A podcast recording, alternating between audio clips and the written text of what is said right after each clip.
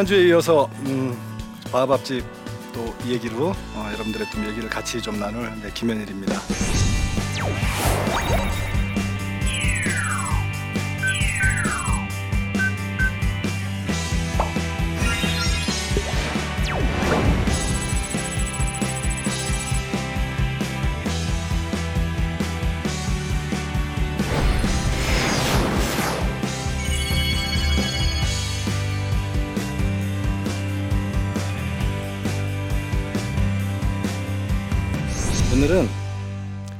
저희 바하밥집이 지금 현재 어떻게 살고 있는지 또 어떤 모습으로 또 앞으로 어, 꿈꾸고 나, 나아갈 건지 이런 부분에 대해서 여러분들한테 좀 같이 얘기 나누고 어, 듣는 시간 가지겠습니다.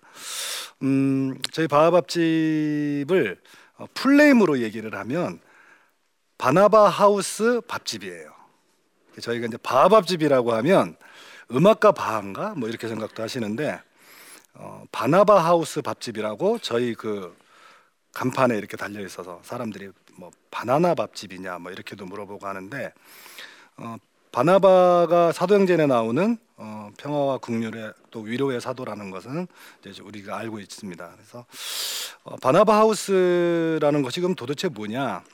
어, 2001년도에 제가 세례를 받고 저희가 이제 그 살면서 제가 좀 마음속에 부담이 있어서 어, 가출 청소년들하고 또 탈북 청소년들하고 해서 어, 적게는 한 세 한 세 명 정도, 많게는 한 열 명 정도까지 같이 저희 집에서 살았어요. 이렇게 살면서 저희 그 교회에서 보증금을 그 빌려주고 월세는 저희가 이제 돈을 벌어서 내는 그런 구조가 이제 바나바 하우스라는 구조로 해서 나들목 교회에서 실행한 아, 첫 번째 수혜자예요, 제가. 아, 그래서 이제 바나바 하우스가 만들어졌어요. 그래서 저희가 이제 그 그런 공동체를 만들어서 살아야 되겠다라고 해서 제가 이렇게 했는데 저하고 저희 집사람하고 둘이서 한 열 명 남짓한 아이들을 돌보다 보니까 너무너무 힘든 거예요. 은혜도 안 되고 뭐 지치기도 하고 계속 그러면서 이제 어, 애들이 변하지도 않고 어, 그러다가 이제 결정적으로 어, 제가 이제 딸이 둘인데 어느 날 바깥에서 제가 일을 하고 들어오니까 제 화장실 그 안에서 저희가 주택 화장실이라서 이 화장실 문이 두 개였어요. 들어오는 문이 있고 집 바깥으로 나가는 문이 있는데 후다닥 하면서 나가는 소리가 들리더라고요. 근데 화장실 문을 들어보니까 네 살짜리 여섯 살짜리 우리 딸만 그 안에 둘이 있고 담배 연기가 자욱하더라고요. 그래서 여섯 살짜리 큰애한테 물어봤는데 음, 어떤 언니가 아, 담배 피는 법을 가르쳐 줬대요. 아 못하겠더라고요. 그것도 역시 아, 이렇게 하면 안 되겠구나. 그래서 이제 바나바우스에 대한 것들이 혼자 사는 것들에 너무 그 힘든 거 이런 한계에 부딪혔어요. 그래 그래서 그 과정들이 쭉 지나가면서 이제 그 바나바 하우스를 정리를 하고 제가 이제 어린이집에서 일을 하고 이러면서 이제 밥집을 하게 됐죠. 그러면서 밥집 이름을 져야 되는데 바나바 하우스에 대한 부담은 제가 여전히 있었기 때문에 바나바 하우스 밥집 줄여서 바하 밥집 이렇게 이제 만들어진 거예요. 바하 밥집이. 근데 제 속에는 늘 공동체에 대한 소망과 공동체에 대한 꿈이 있었어요. 그리고 혼자서 무엇을 하면 반드시 실패한다는 것을 바나바우스를 통해서 깨달았고 그래서 바하밥집을 시작을 하면서 처음엔 무료 급식소로 시작을 했지만 점점 이분들과 관계를 맺어가면서 결국 이분들을 공동체 안으로 끌어들이지 않으면 이분들이 자활이 일어나지 않겠다. 공동체만이 대, 답이겠다라고 생각을 해서 공동체를 꿈꿨는데 말이 쉽지 공동체가 얼마나 힘듭니까? 집사람하고 저하고 둘이서 저기 그 20년 동안 살면서 한 2천 번 넘게 싸웠거든요. 근데 저희 집사람하고 저하고 엄청나게 둘이 사랑하는 사이고 배려하는 사이인데도 불구하고 그런데 피 한 방울 섞이지 않은 사람들하고 한 공통 공동체를 이루는 게 얼마나 힘듭니까? 단적인 예로 저희 집 냉장고는 동네 냉장고예요. 저희 지금 그 바나바우스 보문 공동체라고 하는 저희 공동체 이제 공식 명칭인데 보문 공동체의 냉장고예요. 저희 집 냉장고는 저희 집 냉장고는 이제 수시로 와서 열어서 사람들이 그걸 가져갈 수 있어요. 근데 제가 스트레스를 너무 받아요. 제가 그 어, 홍어회 무침 이런 걸 되게 좋아하거든요. 비싸잖아요, 그거를. 그래서 제가 그거를 반찬 가게에서 사다가 꽁꽁 까만 봉지로 묶어 갖고 냉장고 맨 바닥 아래쪽에다가 넣어놔요. 그러면 제가 그걸로 이제 밥을 하얀 쌀밥에다가 그 홍어에 얹어서 먹으면 되게 맛있잖아요. 그걸 털어가요. 대부분의 공동체가 아주 거대한 이거 이데올로기나 이런 것 때문에 안 싸워요. 반찬 갖고 싸운다니까요. 냉장고 갖고 싸워요. 공동체가 얼마나 어려운데요. 그런데도 불구하고 우리가 왜 공동체를 해야 되냐면 구약의 노아에게 방주를 만들어라고 하나님께서 얘기하신 것처럼 예수님께서 우리에게 뭐라고 얘기를 하시냐면 공동체라는 방주를 만들어라고 얘기를 하셔요. 이 세상에 이 자본주의, 이 가치관, 이 세태 어떻게 이깁니까 우리가? 못 이겨요. 우리는 공동체적 존재들입니다. 성경 어디에도 개인적으로 너희들이 무엇을 해서 살아라 이런 얘기 없어요. 함께 예배드리고 함께 꿈꾸고 성경 전체가 저는 그런 내용들로만 꽉 찼다고 배워왔습니다 지금까지. 그래서 바나바하우스 보문 공동체, 우리 노숙인과 도시 빈민을 위한 우리 그 예수 공동체라고 얘기하는 이곳에서 어떤 식으로 이 공동체가 만들어 시작이 됐고 어떤 식으로 지금 현재 살고 있고 또 앞으로 어떤 꿈을 꾸면서 살아나갈 것인가에 대해서 여러분들한테 조금 나누자, 나누고자 합니다. 저희가 첫 번째 한 방식은 뭐냐면 제가 바나바우스를 시작을 하면서 어, 혼자 해서 안 되는구나 그거를 깨달아서 그 다음부터 어떤 방식을 제가 어, 기도하면서 하나님께서 통찰력을 주셨냐면 손가락 다섯 개 사이에 하나씩의 공간이 있어요. 이 공간에 우리가 돌봐야 되는 사람들을 끼우는 거예요. 이 두 사람이 이 사람을 돌보고 이 두 사람이 이 사람을 돌보고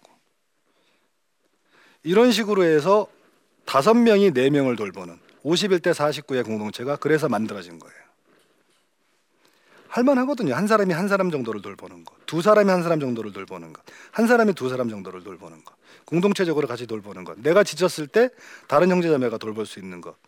그런데 너무 놀라운 게 뭐냐면 예수님의 말씀이 정말 한 점 더 틀린 말이 아니라는 것이 뭐냐면 거기에서 생명력이 생겨요. 내가 내 아이만 들여다보고 내 연봉만 들여다보고 내 문제만 들여다보다가 다른 사람의 문제를 끌어안기 시작을 하니까 내 연봉, 내 학점, 내 취업, 내 결혼 여기를 바라보는 문제의 그 해결 시각이 완전히 달라지더라는 거예요. 지금 뭐 3포, 뭐 5포, 7포, 뭐 N포 이런 얘기 있잖아요. 돈 없으면 결혼 못 하는 줄 알고 돈 없으면 애 못 낳는 줄 알고 돈으로 애를 키우려고 하고 돈을 결혼 돈으로 결혼 생활을 유지하려고 하고 돈이 없으면 아무것도 못 한다고 사람들이 생각을 해요. 하나님을 모르는 사람들은 그게 맞죠. 다른 방법을 보고 듣고 배운 적이 없으니까. 그런데 적어도 우리가 매일매일 교회에 와서 예배드리고 하나님을 아는 사람들은 그 비법이 그 신비가 성경에 있는데 모른다는 거예요. 아니요. 돈이 없어도 살 수 있어요. 돈이 없어도 갈 수 있어요. 돈이 없어도 아이들을 키울 수 있어요. 우리 공동체에서는 올해 음, 두 청년이 결혼을 했어요. 하나는 자매가 하는 형제인데 웨딩 드레스도 공동체적으로 같이 만들고 결혼도 같이 만들고 딱 하나 제가 좀 그 우리 형제 자매들한테 미안한 건 뭐냐면 결혼식을 하는데 결혼식장에 들어간 형제자매들이 우리 공동체 안에는 아무도 없어요. 왜냐하면 식당에서 밥을 만들어야 되고 차가 들어오는데 주차 봉사를 해줘야 되고 그래 그 자매가 나중에 공동체에 그런 얘기를 하더라고요. 자기도 결혼 못할 줄 알았다. 그런데 대광고등학교 대강당에서 대표 목사님이 주례를 서주셔서 아주 성대하게 했어요. 가능합니다. 그런데 그것이 우리끼리 모여서 공동체를 이루면 반드시 냉장고 때문에 문제가 생겨요. 반드시 화장실 때문에 문제가 생깁니다. 나랑 비슷한 사람들끼리는 배려받고 싶어 하지 배려 안 하고 싶어 해요. 나보다 아주 못한 사람들하고 같이 살아야 배려가 당연한 게 되는 거예요.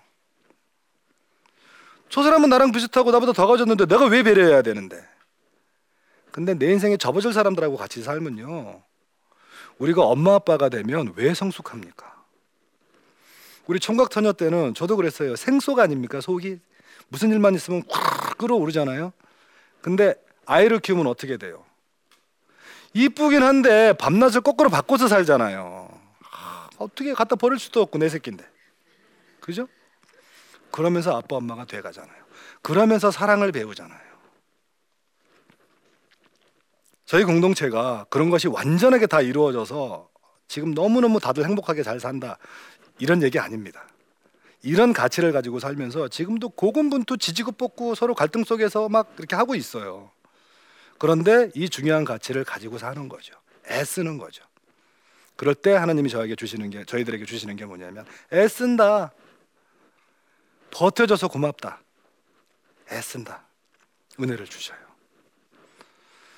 결국 이 땅에서 우리가 하나님 믿고 열심히 뭐 하나님이 하라시는 대로 산다고 해서 세상적인 복 받는 거 아니잖아요. 그거 받으려고 사는 거 아니잖아요.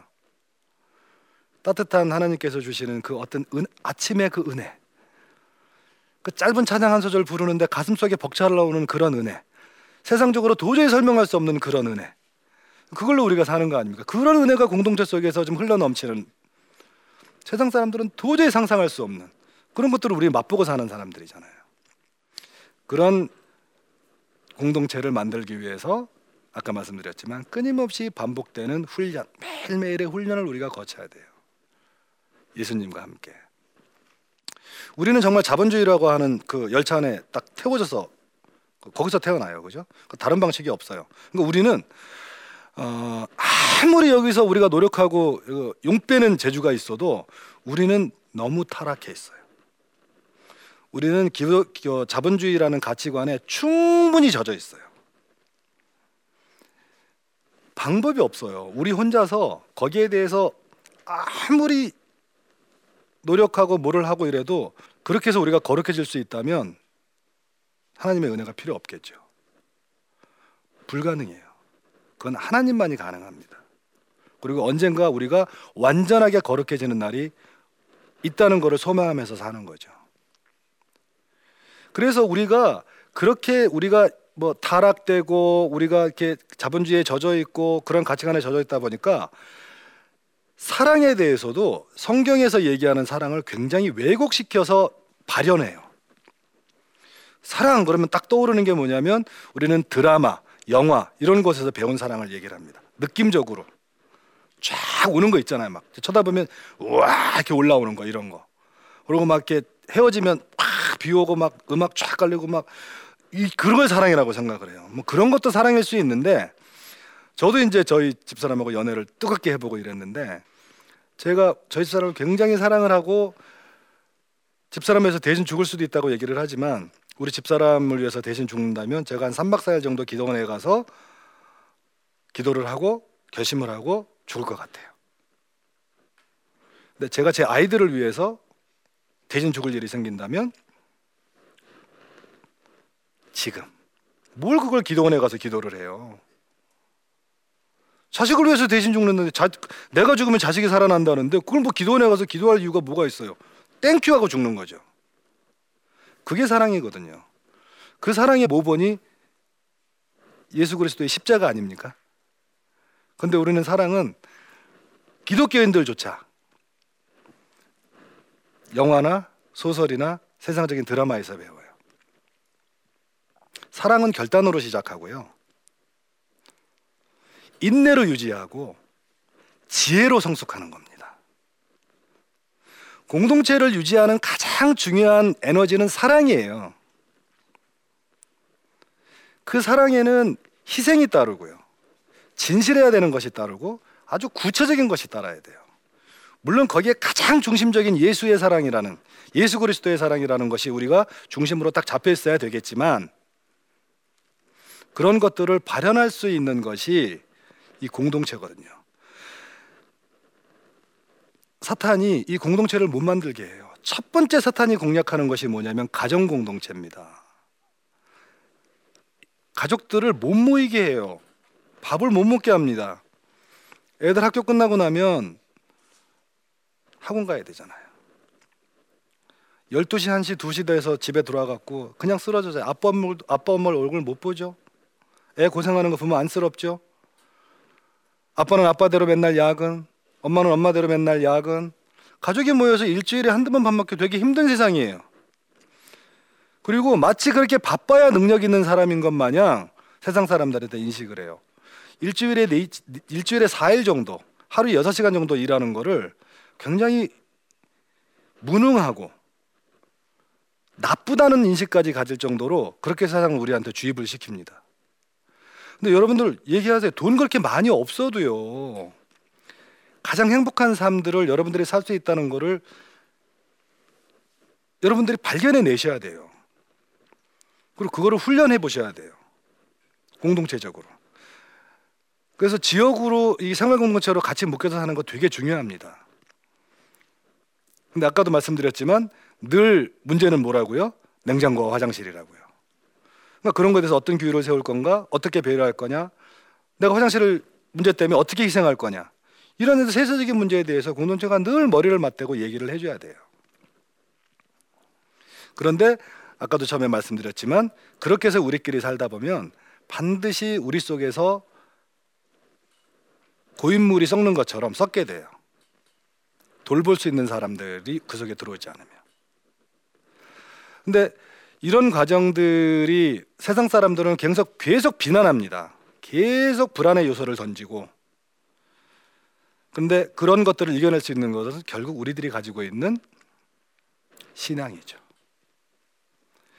신앙이 얼마나 우리한테 중요하고 이런 거를 세상 사람들도 잘 모르고 우리도 잘 모르는 것 같아요. 우리가 가진 하나님이 우리에게 주신 권능과 그 능력을 뭐냐면 저는 그 존 스토트 목사님의 그 제자도라는 책이 있는데 그걸 한글로 이렇게 딱 봤더니 제자도라고 제자도라고 되어 있더라고요. 근데 이제 원 제목이 레디칼 디사이플이라고 되어 있어요. 급진적인 제자도. 성경은 우리에게 굉장히 급진적인 걸 얘기하고 있어요. 할 만한 거를 해라 이렇게 얘기한 적이 없고 우리가 공동체를 만들 때 이쪽이 한 다리 걸치고 이쪽이 한 다리 걸치고 세상적인 거한 다리 걸치고 성경적인 거한 다리 걸치고 이래서 공동체가 만들어진다고 생각하면 안 됩니다, 여러분. 온전하게 다 건너왔을 때 공동체의 맛을 그때부터 보기 시작을 하셔요. 우리 바하밥집 어, 우리 노숙인 도시빈민들을 위한 예수 공동체 말은 거창하지만 계속 현재도 지금 고군분투하면서 그렇게 지내고 있습니다. 그런데 이 안에 굉장히 급진적인 제자도가 있어요. 그것이 뭐냐면 그리스도인으로 살 거냐, 크리스찬으로 살 거냐, 그냥 교회 다니는 사람으로 살 거냐, 예수의 제자로 살 거냐. 예수님이 오셨던 그 2000년 전 그때도 교회 다니고 예배 드리고 하는 사람들은 많았습니다. 지금도 마찬가지고요. 많아요. 그런데 예수의 제자들은 많지 않았어요. 급진적인 제자도는 그거예요. 우리가 크리스찬으로 살 거냐? 예수의 제자로 살 거냐? 그런데 예수의 제자들이 살기 위해서 뭘 했습니까? 다락방에서 모여서 밥을 먹고 다락방에서 모여서 서로가 두려움을 위로해 주고 그렇게 공동체로 모였잖아요. 우리 능력은 굉장히 없습니다. 우리 힘도 없고요.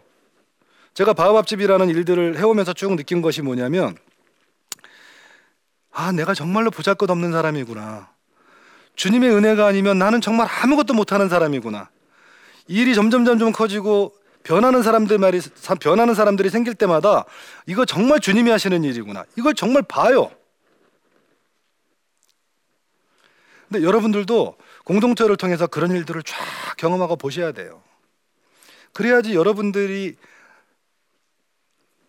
우리 인생이 다 끝나고 우리가 어느 날인가 하나님 나라에 가서 그분을 뵈러 가는 그날 뭐 적절한 비유인지 아닌지는 잘 모르겠지만 무대를 탁 우리가 들어가는 배우처럼 그 휘장을 걷고 들어갈 때 아카데미 시상식이라고 하나요? 그런 큰 영광의 상을 받으러 이 내가 커튼을 열고 나가는 거야 라고 생각하고 나갈지 엄청나게 두려움과 막 어, 막막함과 지금 이걸 열면 여기가 지옥일지 천국일지 이렇게 막 그 이런 마음으로 찌질한 마음으로 이번을 열게 될지 그날이 온다는 거죠. 네, 여러분들이 저와 함께 어, 우리 모두가 다 아, 이런 공동체가 이 시대에 예수님께서 우리에게 주신 또 다른 방주다라는 것을 여러분들이 좀 알고 세워나가고 준비하고 그런 과정들이 좀 있었으면 좋겠어요. 구약의 시대에도 노아도 그 방주를 만들면서 수많은 사람들한테 비난받지 않았습니까? 결국엔 노아를 살리는 방주죠. 그래서 어, 공동체의 여러 가지 우리가 그 다양한 공동체의 삶의 방식이 있고 공동체가 추구하는 사역도 있고 가치도 있겠지만 그 공동체의 주인이 예수 그리스도이시고 그 공동체에 가난한 손님들이 타고 있고 그 공동체에 많은 사람들이 사랑을 훈련하고 결단하고 인내하고 지혜로 성숙시키고 이런 과정으로 조금씩 조금씩 조금씩 만들어가고 항해한다면 그렇게 이 땅을 버틴다면 어느 날 그분께서 우리에게 오셔서 착하고 신실한 종아 고맙다. 잘 버텨줘서 고맙다. 내가 너한테 맡긴 달란트를 이렇게 배로 늘려서 왔구나. 고맙다. 하시지 않겠습니까? 이런 마음으로 저는 지금도 공동체에 어, 화장실과 냉장고를 가지고 싸우고 있습니다. 쉽지 않고 고단한 싸움이지만 여러분들을 제가 감히 초대할 수 있는 이유는 이 싸움이 세상의 어떤 가치보다도 더 훌륭하고 더 은혜롭고 더 영광되기 때문에 이 싸움에 여러분들을 초대합니다. 여러분들 사시면서 어, 주변에 있는 사람들에게 공동체 만들자 하셔요. 어, 그리고 조금씩 조금씩 주변에 가까이 있는 작은 공동체들 연대하시면서 또 앞서가 있는 공동체들 또 배우시면서 이렇게 하면서 아이도 같이 키우고 어, 우리 같이 돈도 벌고 어, 그렇게 좀 살아갑시다. 네, 오늘 제 얘기는 여기까지입니다. 감사합니다.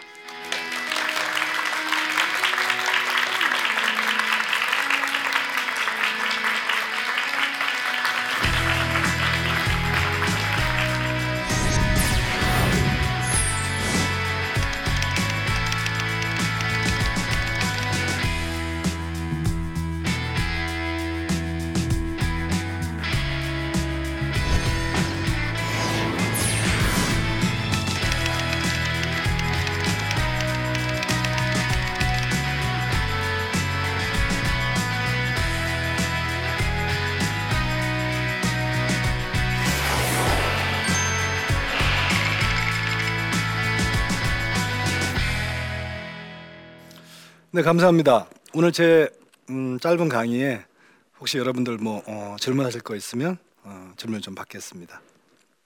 네. 어, 이런 일을 하시다 보면 물론 어, 주변 사람들이나 이웃들로부터 이제 도움은 받겠지만 제가 궁금한 건 혹시 가족들로부터 어떻게 후원을 후원과 지지를 받으시는지 궁금합니다. 네, 참 제일 어려운 질문입니다. 사실 이게 늘 가족들한테 미안하고요. 고맙고 어, 저는 이게 바하밥집 사역이 제가 대표로 있지만 저는 이 사역이 철저하게 제 아내의 사역이라고 생각을 해요. 저희 아내가 정말 많이 도와주고 기도도 제일 많이 해주시고 어, 그렇게 하고 있습니다. 그렇게 하고 있고 어, 제가 아내한테 그 약속한 게 있어요. 어, 당신이 하지 말라고 하는 일은 당장 하지 않겠다. 저는 밥밥집을 하는데 아내가 여보 이제 그만해. 나가서 돈 벌어 와. 그럼 나가서 저는 내일부터 돈 벌어야 돼요. 저는 그럴 겁니다. 근데 아내가 이 일이 아내한테도 굉장히 소중하고 가치 있고 그리고 문제투성이의 남편이 이 일을 하면서 괜찮게 변하니까 지지를 해주는 것 같아요. 그리고 이제 우리 아이들도 어, 제가 늘 염려하는 것들이 뭐냐면 아이들이 제가 밥집 일을 하면서 뭐 경제적으로나 정서적으로나 좀 돌봄이나 이런 것들이 어, 좀 흐트러질까봐 걱정을 많이 했는데 다행히 아이들이 굉장히 아빠를 자랑스러워하고 아빠하고 되게 친구처럼 잘 지내요. 저는 제가 굉장히 행복한 사람이라고 생각을 해요. 그리고 그 행복 때문에 빚진 마음이라고 생각을 합니다. 그런데 저는 연봉이 천만 원이 넘지 않고요. 어, 저는 아직 20년 동안 비행기를 한 번도 타본 적이 없어요. 누가 이 얘기 듣고 저보고 외국 여행 한번 보내주시면 가겠습니다. 근데 저는 지금 음, 우리 교회에서 뭐 여러분들 이런 말씀드리면 그렇지만 저를 굉장히 행복한 사람이라고 다들 생각을 하세요. 정말 잘 사는 사람이라고 생각을 하세요. 전 정말 잘 사는 사람이에요. 이런 삶이 이런 생각이 1, 2년 정도 그렇게 했다 그러면 제가 거짓으로 그렇게 치장할 수 있겠지만 10년 이상을 그렇게 사람들한테 그런 얘기를 들었다면 그건 거의 사실일 가능성이 되게 많습니다. 저는 지금 굉장히 행복합니다. 저는 따라가고 있는 분을 너무 선명하게 보고 있고요. 그분이 계신 공동체를 너무 선명하게 제가 보고 있고요. 그분이 하라고 하신 일이 어떤 일인지 정확하게 보고 있기 때문에 그렇습니다. 어, 저는 우리 세상에서 제일 불쌍한 사람들이 우리 밥집에 오시는 손님들, 어, 길거리에 계신 이런 노숙인들이라고 생각하지 않아요. 저는 예수를 모르는 사람이라고 생각합니다. 예수를 모르면 하나님을 모르면 영적 노숙인이죠. 돌아갈 곳이 없는. 저는 우리는 이미 하나님을 알고 예수님을 누리고 사는 사람으로서 이 땅에서조차 이미 도래한 하나님 나라 안에서 예수 그리스도를 좀 마음대로 누리고 세상에 주는 두려움이나 세상에 주는 욕심이나 이런 데 현혹되지 말고 오로지 정말로 아주 힘 있는 그 우주 만물의 주인이신 하나님의 권능이 우리 속에 들어와 있지 않습니까? 그 권능을 좀 마음대로 사용하고 정말 우리 표현하면서 발현하면서 그렇게 행복하게 좀 살았으면 좋겠습니다. 그래서 저 같은 사람도 그렇게 자격 없고 능력 없고 부족하고 이런 사람들도 이런 사람도 이렇게 살았으니 여러분들은 저보다도 훨씬 더, 어, 더 행복하고 더 나으시 그런 나으신 삶을 살 수 있을 거라고 생각을 합니다. 오늘 뭐 부족한 사람 얘기 이렇게 들어줘서 너무 감사하고요. 항상 주변에 가난한 사람들이 어쩌면 하나님께서 나에게 내려주신 구원의 끈일지도 모른다 생각을 하시고 함께 가는 삶 음, 그거 바라보면서 여러분들 그런 인생 사시길 축원합니다. 네, 감사합니다.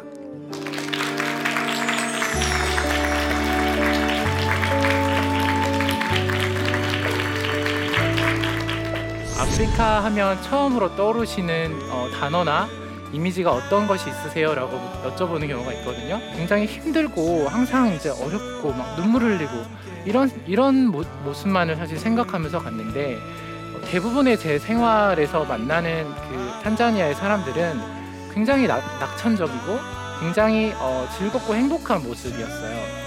이 사람들이 그냥 도움을 줘야 되는 그런 불쌍한 대상이 아니라 오히려 너무나 배울 것이 많고 어, 우리가 함께 더불어서 협력하고 성장해 나가야 되는 그런 친구이자 이웃이구나. 제가 진짜 만난 아프리카의 모습은 우리가 생각하는 것과는 참 많이 달랐다는 겁니다.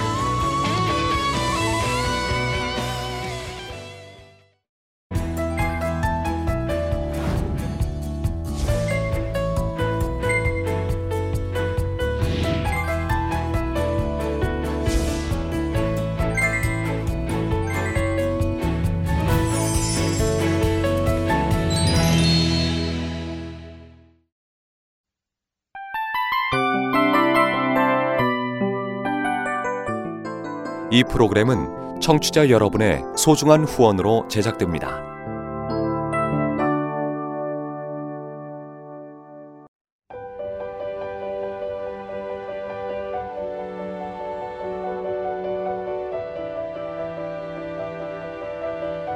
세상에는 수많은 교회들이 있지만 더 깊이 있는 말씀 강해를 찾기 위해 크기로만 교회를 선정하지 않습니다.